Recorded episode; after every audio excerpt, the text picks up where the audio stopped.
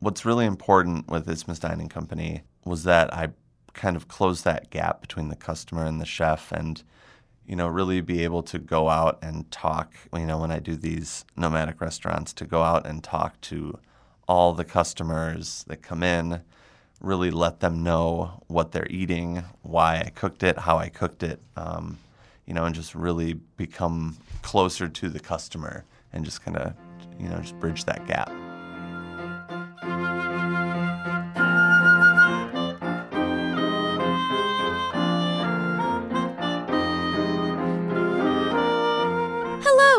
Welcome to The Corner Table, a podcast about food and drink in Madison, produced by the Capital Times.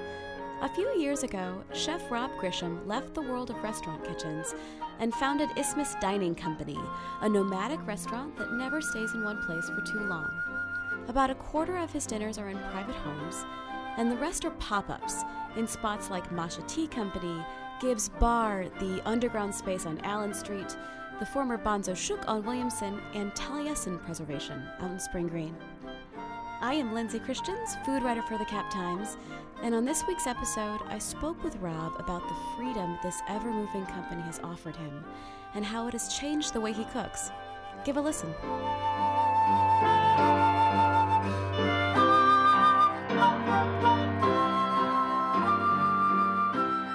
Welcome, Rob. hello Thank you so much for coming in. You're very welcome So, first of all, tell us who you are and a little bit about what you do.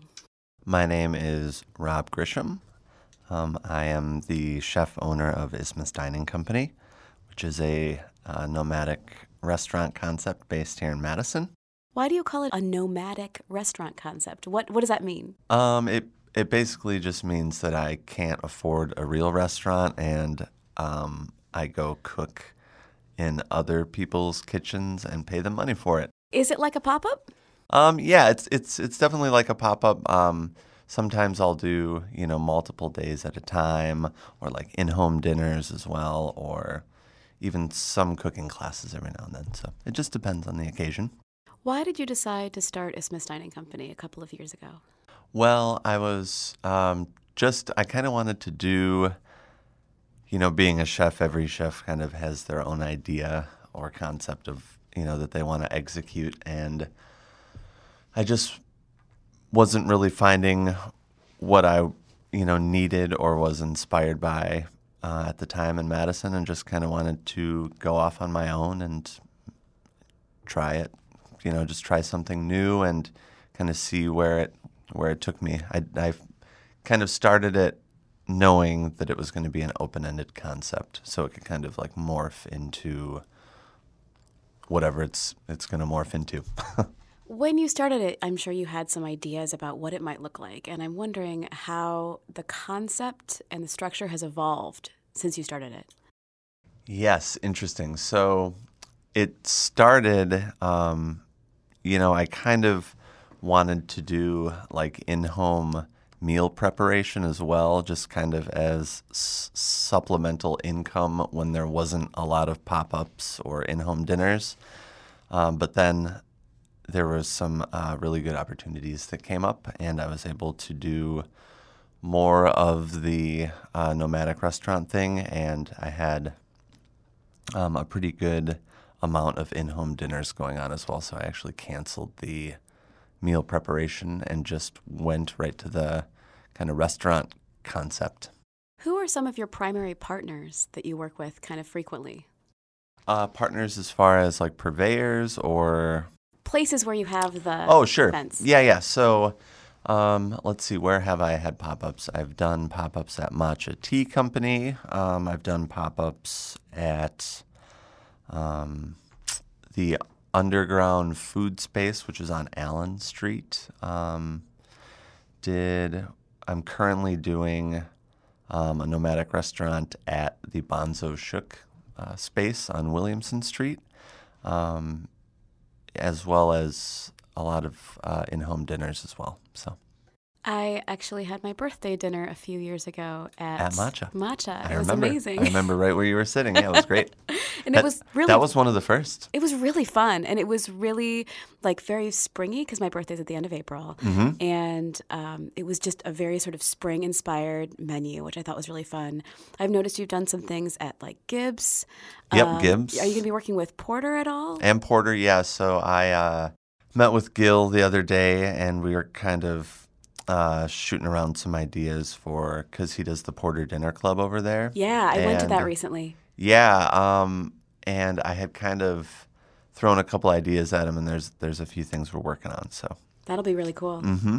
What are the benefits of having kind of a pop up, sort of nomadic restaurant concept versus having something that's more brick and mortar, open certain hours every day? What are the what are the benefits and what are the challenges of that? Yeah, well, the the benefits, uh, the obvious be- uh, benefits are full control of what the menu is going to be, uh, full control of where you're getting the produce or meat or whatever it may be. Um, you know, you don't need to order in a ton of ingredients to stock a, a restaurant. You know, you can kind of create your menu, know how many people you're going to have, how big the portions are going to be. Like you can really, really dial it in. Um, I would say some of the downsides are, um, you know, just the normal things that you would run in, uh, run into anytime you travel and set up shop somewhere. You know, at the end of the night, you gotta load up all your dishes, wrap everything up, and cart everything around, as opposed to having a restaurant, having a walk-in cooler where you can store everything. You know, it just it's very different sourcing the ingredients because you have to if i'm going to use microgreens for a dinner or edible flowers i can't get them a week ahead of time you know i, I kind of have to stagger my orders because i you know only have so much space and yeah It strikes me that it would also take a lot of hustle to set a lot of this stuff up. Yeah, and after a while, I kind of have my mobile kitchen, if you want to call it that. Like I have certain things that I bring. I have my serviceware and my my KitchenAid and you know pans and tools and things like that. So after you do it, you kind of know what you'll need every time, but each each dinner is different.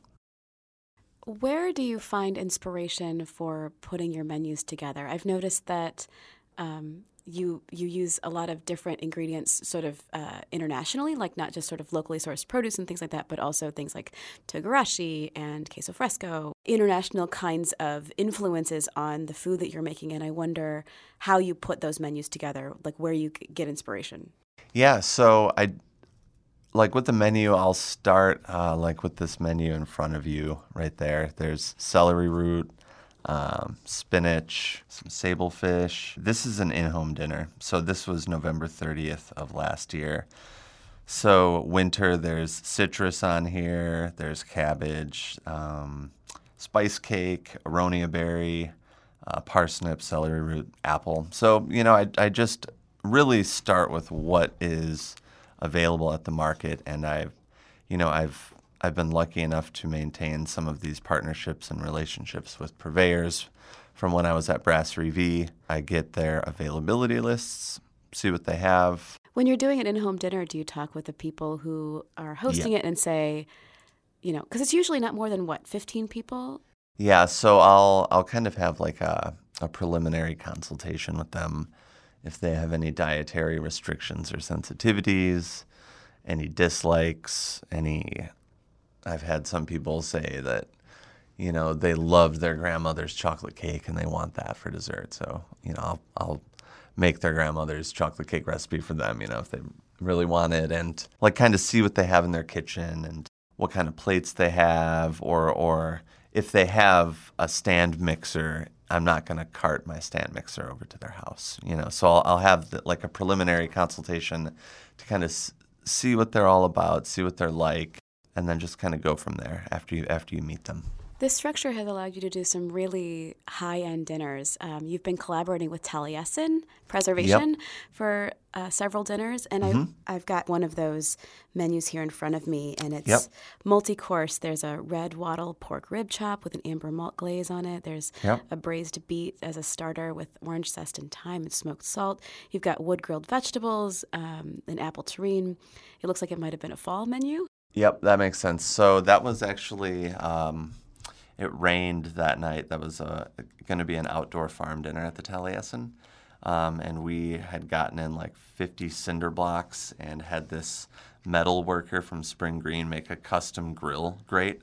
And you can see the pictures on my Instagram feed, but we still constructed this grill and we used I kind of gave it like a cantilever shelf to kind of like mimic the Frank Lloyd Wright design, and uh, we used wood from the land, and all the veggies were from Fazenda Boa, and it was really cool. That was that was more family style. Uh, we got the pork from Seven Seeds, which was just a couple miles down the road.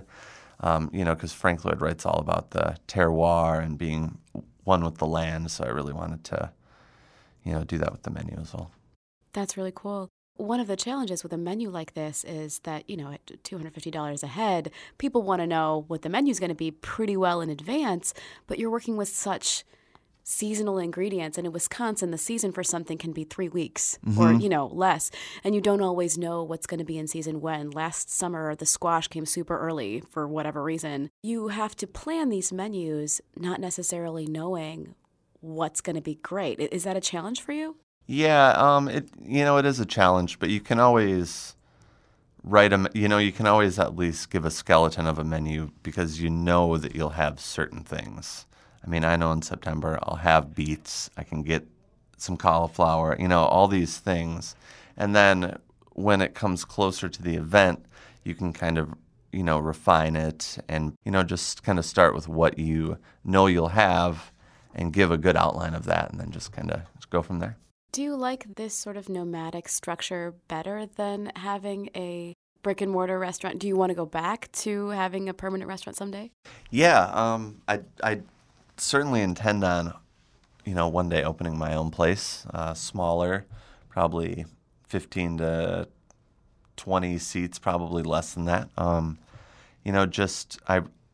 What's really important with Isthmus Dining Company was that I kind of close that gap between the customer and the chef and you know really be able to go out and talk you know when i do these nomadic restaurants to go out and talk to all the customers that come in really let them know what they're eating why i cooked it how i cooked it you know and just really become closer to the customer and just kind of you know just bridge that gap do you think that having done this for a couple of years, by the time you open your own place that is brick and mortar, will it be different than if you had come straight out of restaurants and gone into opening your own? Yeah, and I, I think it already has changed the way that I cook, and that's kind of what I was looking for too, maybe. Um, really being able to do food that I find inspiring and hopefully it inspires other people, and just, I don't know, like it's really allowed me to put so much care into each individual dish instead of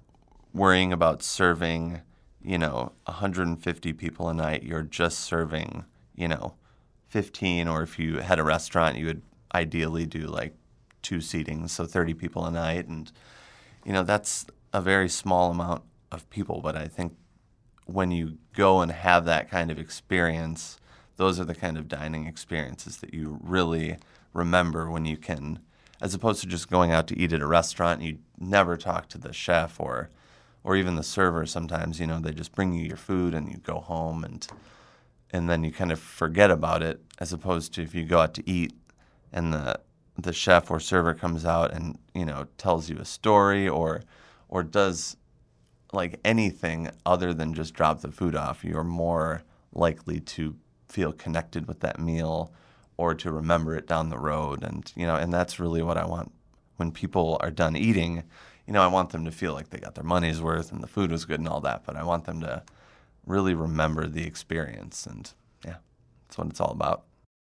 I, as I mentioned, I recently went to Porter Dinner Club mm-hmm. on their sort of opening weekend a few weeks ago.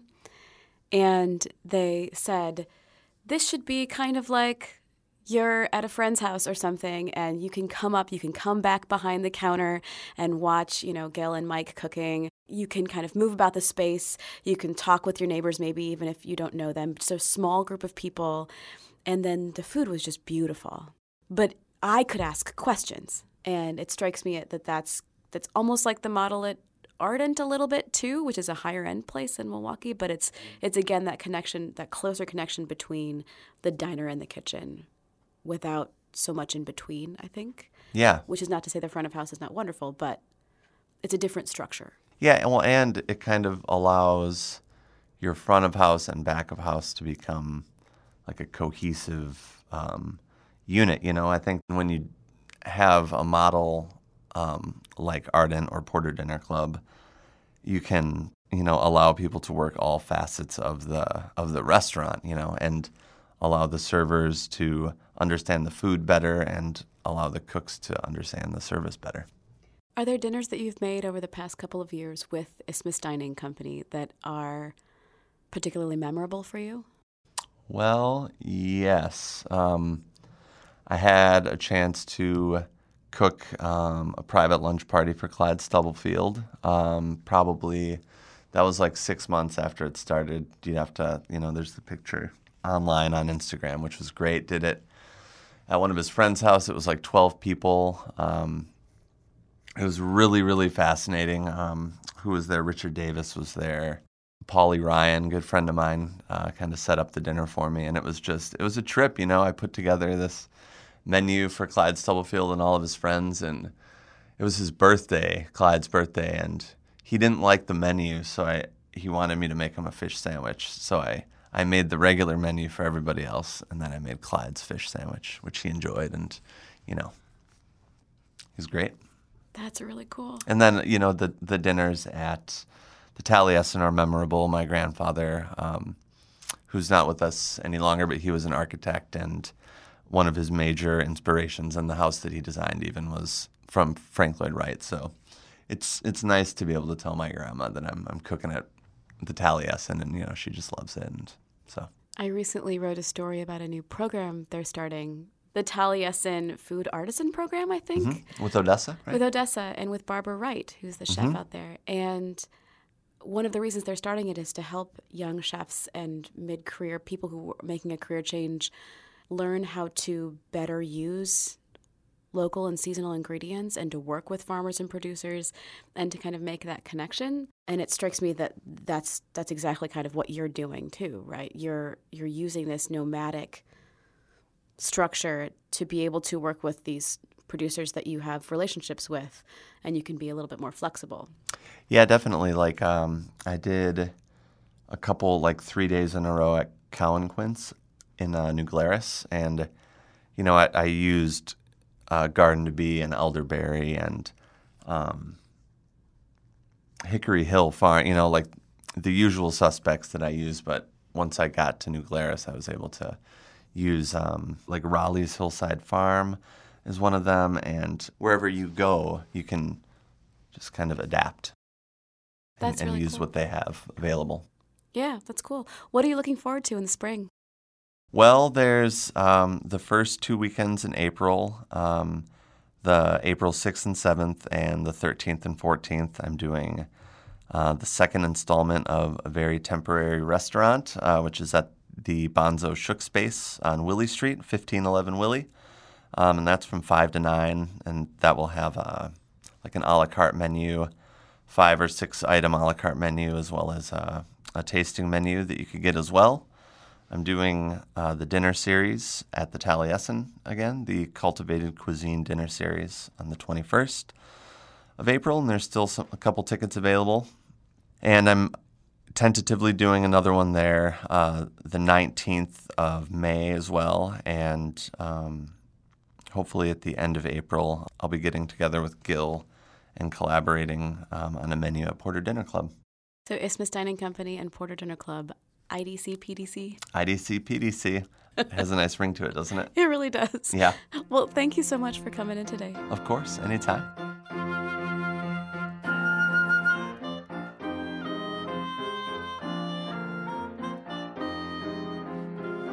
This has been The Corner Table, a podcast about food and drink in Madison produced by the Capital Times.